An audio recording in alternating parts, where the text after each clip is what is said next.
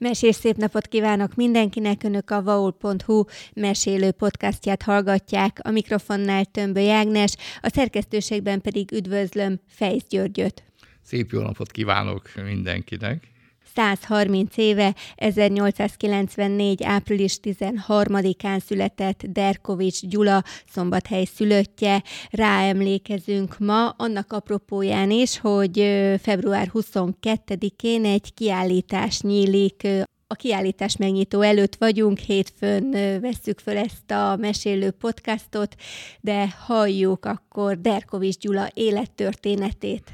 Hát ugye Derkovics Gyula szombathelyi születésű, ugye ezt, ezt, ezt ma már számos mementó bizonyítja, még a tájékozatlan járókelőnek is, de az édesapja, aki egyébként ostjasztofai származású volt, tehát mindenki kemenes aljáról érkezik. Születési, születési helyét tekintve, de iparosként már szombathelyen végezte a az asztalos ipari munkákat, több jelentős városi épületnek a belső építészeti megoldásai azok az ő műhelyéhez fűződnek, és, és a fiai mind a ketten asztalosok lettek, mert Delkovics Gyulának volt egy bátyja, aki tulajdonképpen, hát ugye a művészettörténeti irodalom sokban neki tulajdonítja azt, hogy Derkovics Gyula végül is hát fest, festészettel foglalkozott. Annak ellenére tette ezt, hogy, hogy ugye, mint az első világháború harcosa, ugye megbetegedett időbajt szerzett össze a fronton, illetőleg sebesülés miatt a bal keze majdnem teljesen megbénult.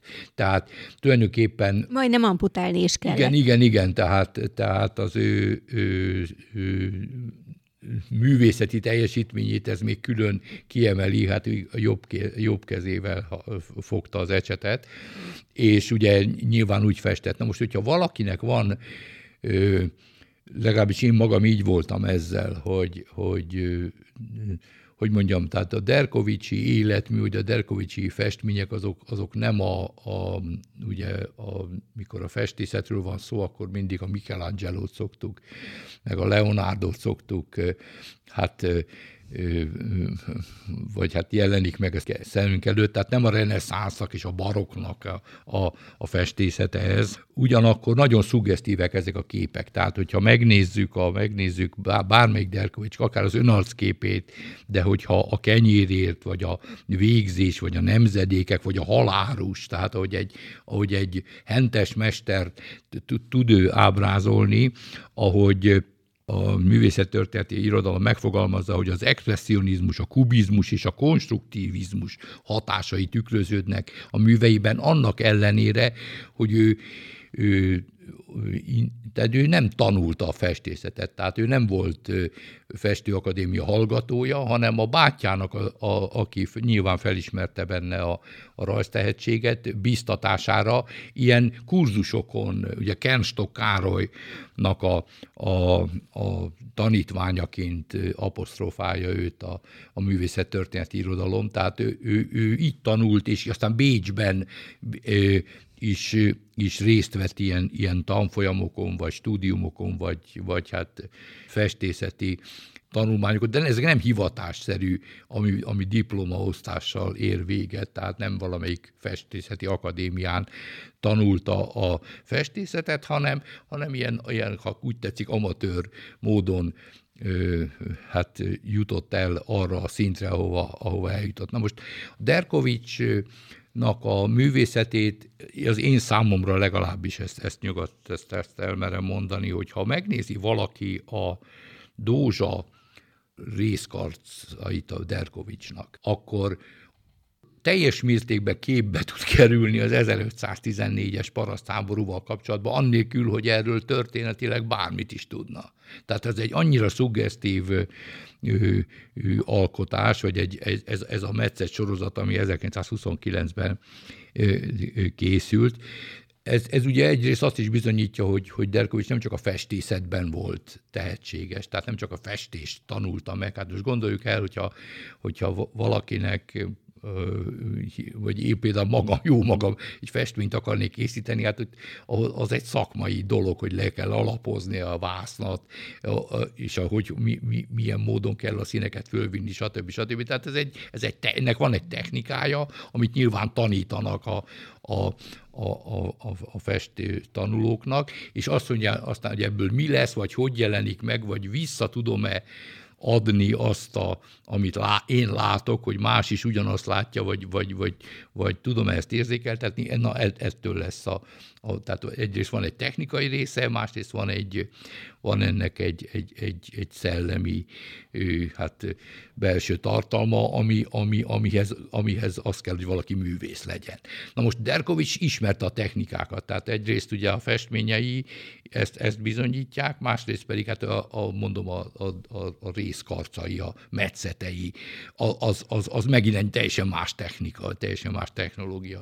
Most nem akarok itt ennek a fejtegetésébe belemenni, nem is ez az érdekes, hanem, hanem az, hogy, hogy a, a kortársak felismerik az ő tehetségét, de ennek ellenére nem, nem válik népszerű művészé. Ugye az, azt, azt is a művészettörténeti irodalomból tudjuk, hogy, hogy nem volt közvetlen folytatója ennek a Derkovicsi művészetnek. Ugye a Dési Huber István képeit, vagy az ő, ő hát, művészetét tartják hozzá a legközelebb állónak. Nem véletlen, hogy a szombathelyi képtár is ugye erre a két nagy életműze épül, a Derkovicsi és a Dési Hubert István művészetét, tehát az ő, ő műalkotásaiknak a gyűjtésével hivatásszerűen, és hát a, a 20. századi mű tárgyak gyűjtésével foglalkozik a, a szombathelyi képtár.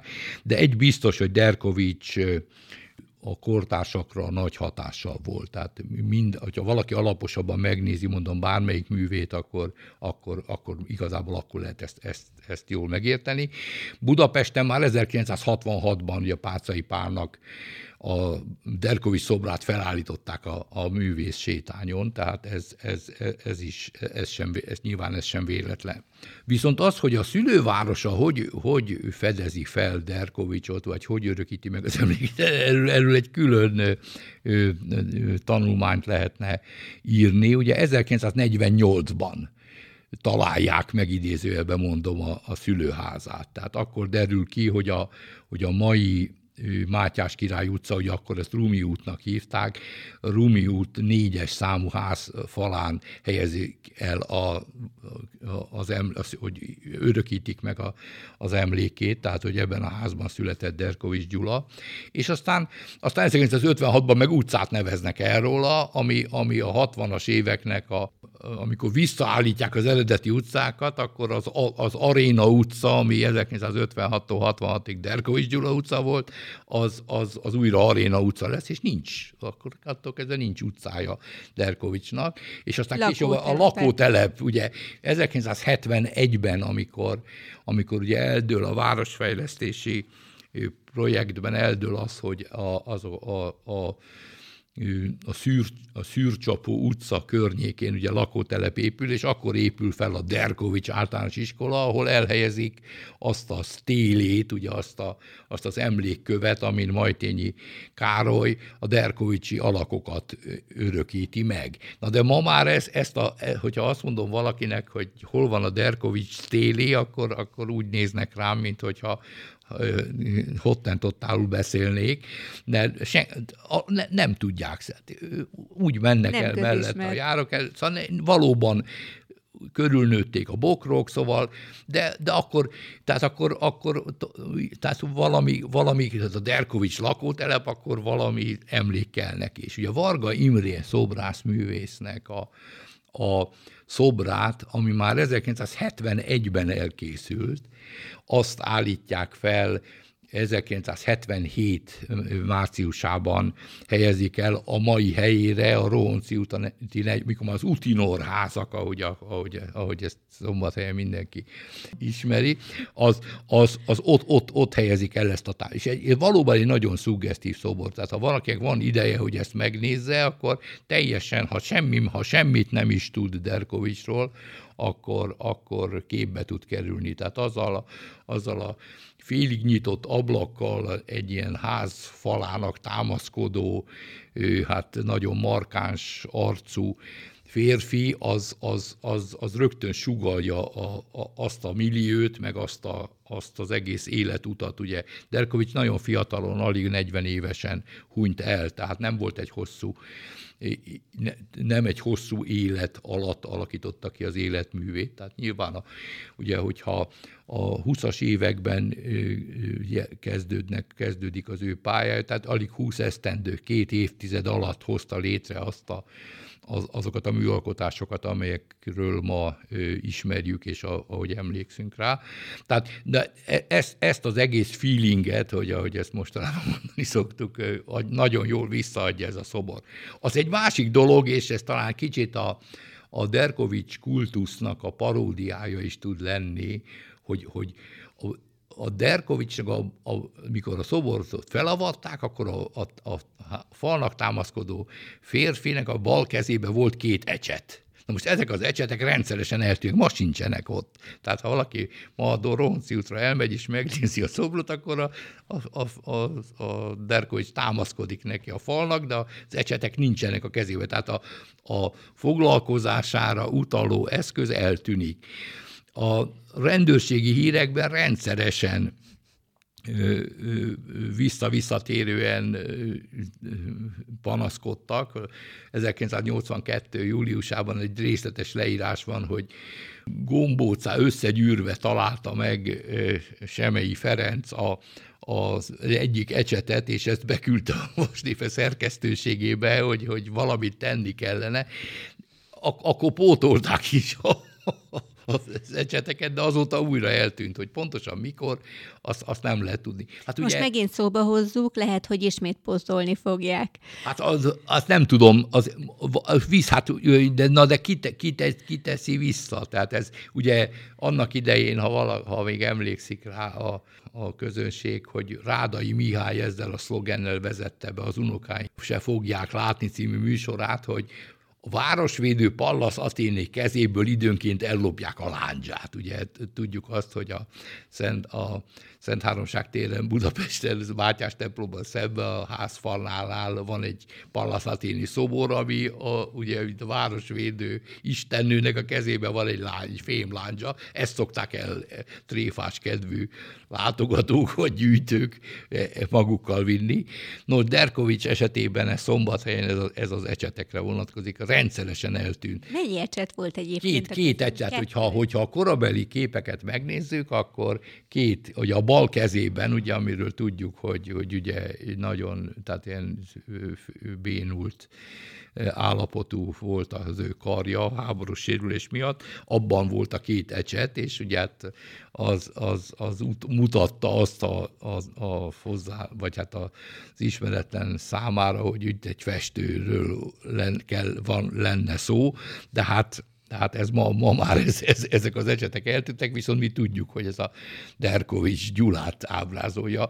A, már az önarcképével összehasonlítjuk, tehát nyilvánvaló, hogy a szobrászművész is, is, is alaposan tanulmányozta Derkovics művészetét, és ebből fakadt ez a művészi megjelenítés. Nem vetődött az föl sohasem, hogy a rendszerváltás óta kérdezem, hogy Derkovics Gyuláról esetleg utcát is nevezzenek el? Hát nem tudom. Tehát ugye ez, ez, ez hogy felvet, ugye a, a rendszerváltás hajnalán, ugye én voltam az utcanévváltoztató bizottságnak a, a, az egyik vezetője, és hát ugye mi igyekeztünk a jav, beérkező tömeges javaslatokat úgy figyelembe venni, hogy, hogy a szinkronban legyen az érintettekkel. Tehát én mindig azt mondtam a javaslattevőknek, hogy egyrészt nyilván, hát ugye volt egy ilyen mozgalom, hogy ugye az eredeti utcanevek kerüljenek vissza. Hát így, így ez történt a Derkovicsal is már 1966-ban, amikor a, a tradicionális történeti aréna utca nevet ugye, ugye vissza, vissza adták, visszaváltoztatta a, a, a városi tanács. Ugye az, az önkormányzati közgyűlés ugye ezt mindig figyelembe, idekezett figyelembe venni, hogy ma már ugye egy nagyon jelentős, tehát hogyha én nekem van egy bejegyzett cégem egy XY utcába, és az utca neve megváltozik, akkor nekem új cégbejegyzést kell csináltatom, ennek költségei vannak, utánjárást igényel, stb. stb. Az ott lakónak valamennyinek a személyigazolványát is újra kell csinálni. Mindig azt javasoltam a, az utcanév változtatásoknál, hogy a, az érintett közterület, tehát, tehát a közvetlenül érintettek többsége, ha kéri, akkor, akkor természetesen a, a, a, a közgyűlés ter, teljesíti a kérést, de ehhez ezt írásban kell kérni. Tehát, tehát azt kell tudni, hogyha ebben az utcában laknik 555 ember, akkor legalább 260-nak a, a, az aláírása kell ahhoz, hogy, hogy, hogy, hogy ő, ő kéri azt, hogy megváltoztassák az utcanevet, mert az azt jelenti, hogy neki új személyigazolvány, új jogosítvány, új cégbejegyzés, vagy akármi, ami őt érinti, legyen. Tehát ez most, most hogy, hogy az most nyitott új utcák közül lesz-e valami, de hát ugye nem, én, én ma egy kicsit ezt, ezt anakronizmusnak gondolnám, hogy egy, egy egy városszéli lakótelepen elnevezünk egy utcát Derkovics Gyuláról, amikor egy egész lakótelep van róla elnevezve, ma már ez nem biztos, hogy, hogy, hogy jó ötlet lenne. Tehát hát meg... el lehetett volna nevezni mondjuk az Ízeum előtti teret is róla. Persze, persze, hát el lehet, világos, tehát, tehát, tehát ez semmi, tehát ez nyilván ez, ez a közgyűlési kompetencia, tehát ezt, ezt a döntéshozók belátására, vagy, vagy, vagy, vagy hogy mondjam, tehát az ő döntésük kell, hogy legyen, hogy de itt ilyenkor ma már ez, ez egy elég bonyolult kérdés, és, és, és nyilván mikor egy, egy semleges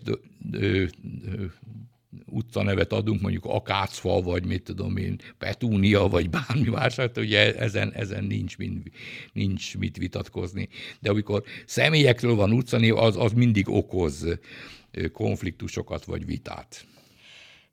Visszatérve még Derkovics Gyula életútjára, tudjuk, hogy nagyon fiatalon elvesztette az édesanyját. Ez hogyan hatott az ő életére, lelki világára? Hát ugye ez, ezek, ne, ezek nehéz kérdések. Tehát amikor, amikor egy, egy, egy művésznek az életművéről, legyen ez akár irodalom, vagy, vagy képzőművészet, vagy, vagy, a, vagy a művészetnek bármelyik területe, a műveket vizsgálják, és akkor hogyha ennek van dátuma, tehát hogy mikor keletkezett, és mondjuk a kettőt így össze lehet kapcsolni, akkor is ez egy pszichológiai kérdés. Tehát ez mindenképpen ismerni kellene a, a személyiséget. Tehát ugye arra, erre ma már nyilván nincsen lehetőség, hiszen Derkovics Gyula lassan egy évszázada, hogy meg elhunyt.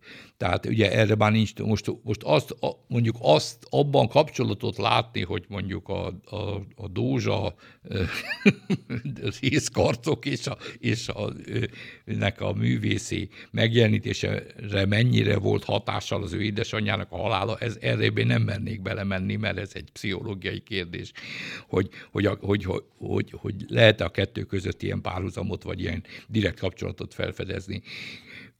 Vannak művészek, akik, akiknek olyan a családi életük, hogy, hogy, hogy ez kimutatható, mondjuk, hogyha valaki megmarad egy, egy anya és egy gyermeknek a levelezése, és a, a, vagy egy, van, egy, van egy ilyen életmű, aminek van írásos nyoma, akkor, akkor ebbe bele lehet esetleg gondolni, hogy ezt, ezt érdemes megnézni, hogy mondjuk tudjuk azt, hogy mikor történt a haláleset, és az azt követő mondjuk személyes élmények, vagy a személyes gondolatok hogy változnak meg. Tehát ez, ez, ez egy bonyolult kérdés, én ebben nem mennék bele, nem, nem, mennék bele, ennyire nem ismerem Derkovics Gyula művészetét.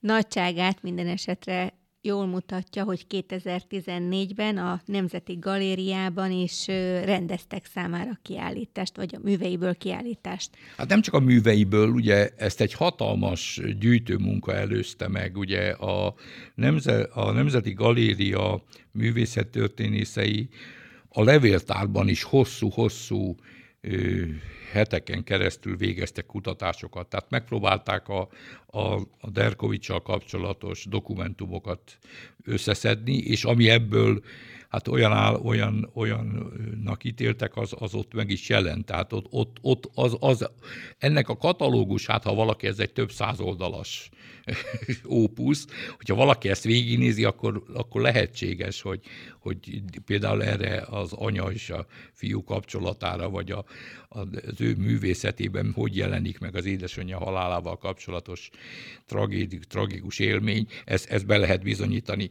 De mondom, erre, ezt én, én erre konkrétumot most sajnos nem tudok mondani. Az, azt tudom, hogy, hogy, hogy ez egy nagyon alapos és egy nagyon az, az akkor elérhető minden részletre kiterjedő tárlat volt érdemes elmennünk a szombathelyi képtárba, hogy megnézzük Derkovics Gyula kiállítást. Köszönöm szépen a mai tartalmas beszélgetést Fejsz Györgynek, hallgatóinknak pedig a megtisztelő figyelmet. Én hogyha... köszönöm szépen tetszett a podcastunk, lájkolják azt, és ajánlom figyelmükbe más hasonló beszélgetős műsorainkat a vaol.hu oldalon. A podcast linkre kattintva azokat megtalálják, és Spotify-on is meghallgathatják. Fejsz Györgyöt és Tömbö Jágnest hallották, viszont hallásra! Viszont hallásra.